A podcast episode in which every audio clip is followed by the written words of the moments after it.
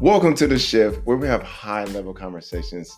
I'm your host, King Zoe, and today it is Thursday and we talk about business, entrepreneur, finances. Today I want to dive in deep about a few tips if you're looking to start a business. Some things that you might not know, you may know, but let it be a refresher. So, number one, choosing the right idea you know, and that can be very complicated because you you know. Uh, right now the world is saturated with a plethora of ideas and not to say that your idea won't work but you want to make sure you start off with a clear unique business idea that solves a problem or fulfills a need in whatever market that you're looking into so you just got to make sure that you can get in where you fit in and it's okay if the market is overly saturated, but if you're super confident and have uh, innate expertise in a certain field, yo, go for it. Go for it. Number two, uh, your market research. You know, uh, you need to find your target audience. Um, who are your competitors and uh, different industry trends um, throughout, you know, uh, that in that market and make sure uh, you do a nice thorough research to make sure that if it's online, see who your competitors are. If it's a brick and mortar local in your area, see who your competitors are because it might not be the right time or you may need to figure out the location because you probably stay, still can't do it um, start that business but you just don't want to do it on a certain side of town because it's already somebody on that area that's dominating that market. Or maybe not. Maybe you're like, hey, they suck at what they do. I think I can run these people out of business. Hey, it is what it is. Um, having a business plan, you know, uh, this number three, I just depends on, to me, it depends on your business model. You don't always need a business business plan. So don't believe that you always need a business plan. I've started quite a few businesses without business plans. It's merely off of uh, market research and having a good idea and believing in my skills uh, to start that business. But if you do uh, need feel the need to have a business plan, because maybe you're looking to uh, get a loan or investor, you need to propose them your business plan. So uh, it's pretty much creating a detailed plan uh, outlining your goals, strategies, and financial projections. Um, so number four, legal structure. And I would tell a person, don't worry about this so quickly. You know, um, if let's just say you're selling products, sell a few products, friends, family, etc. See how they like it. You know, don't LLC it yet. You don't need to.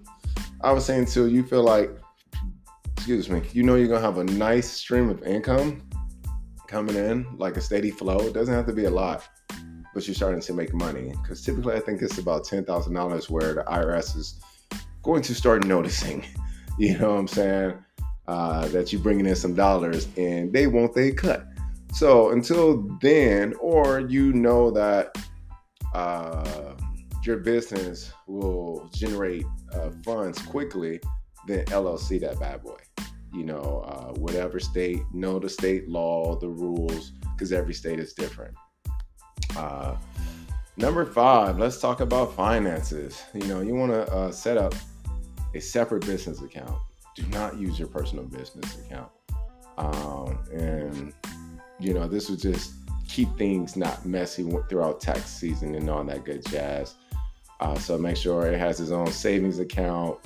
Um, you, you, know, um, find a bank that you feel good with you know, and it doesn't even have to be the same bank that you're banking at. You can go to a completely different bank and then start building your business credit.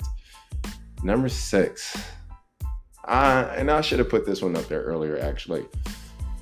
Brand identity. You want to develop a strong brand identity, including uh, a memorable name, logo, um, and branding materials you know, so like coffee cups, mugs, t-shirts, stickers, um, magnets, whatever, you know, just start branding it on social media, you know, blast your logo. And if you take pictures, put your logo somewhere small in in the picture somewhere just because that's branding. Like get people familiar seeing your name of your business or your image, your logo, and we're not. And a lot of people don't really understand the power of branding. You know, brands, a lot of times, when if you brand it something good enough, it speaks for itself. And then a lot of times, depending on what industry you're in, you don't even have to sell because it sells itself. Think about like Apple or Mercedes. They don't have to sell you these phones and these cars. It's either you want one or you don't because you know it's quality. So yeah, that's that. Uh, let's see. Maybe if you have like a brick and mortar or something, um, you might want to check with your city in the laws for like licensing uh, permits. Maybe you need a liquor license. Who knows? Whatever. You know, um, just make sure your place is up to code and all that good jazz. Um, marketing strategies. Um, and a lot of times people don't realize how much goes into starting businesses. And a lot of times people only will have a few of these things and get it up and running, but maybe let's just say they're good at marketing, but they suck at sales, or they're good at sales, but they suck at marketing, or uh, let's add finances in there. They're they're they're uh, not good at uh, tracking the books, keeping the books updated.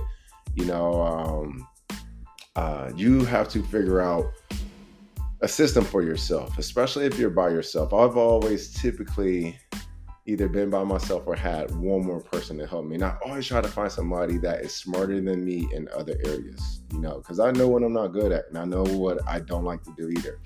But as a true entrepreneur, you will figure it out and you will make it happen with or without other people. You cannot depend on other people. And even if you do have people helping with certain things, I would advise to let them give you a gist, a crash course of what they're doing or how the process works, just so you're a little bit knowledgeable of what's going on in your business. But with that being said, I think that's enough business entrepreneur tips for the day. Just my thoughts. Enjoy your day. Till next time, y'all. Peace and love.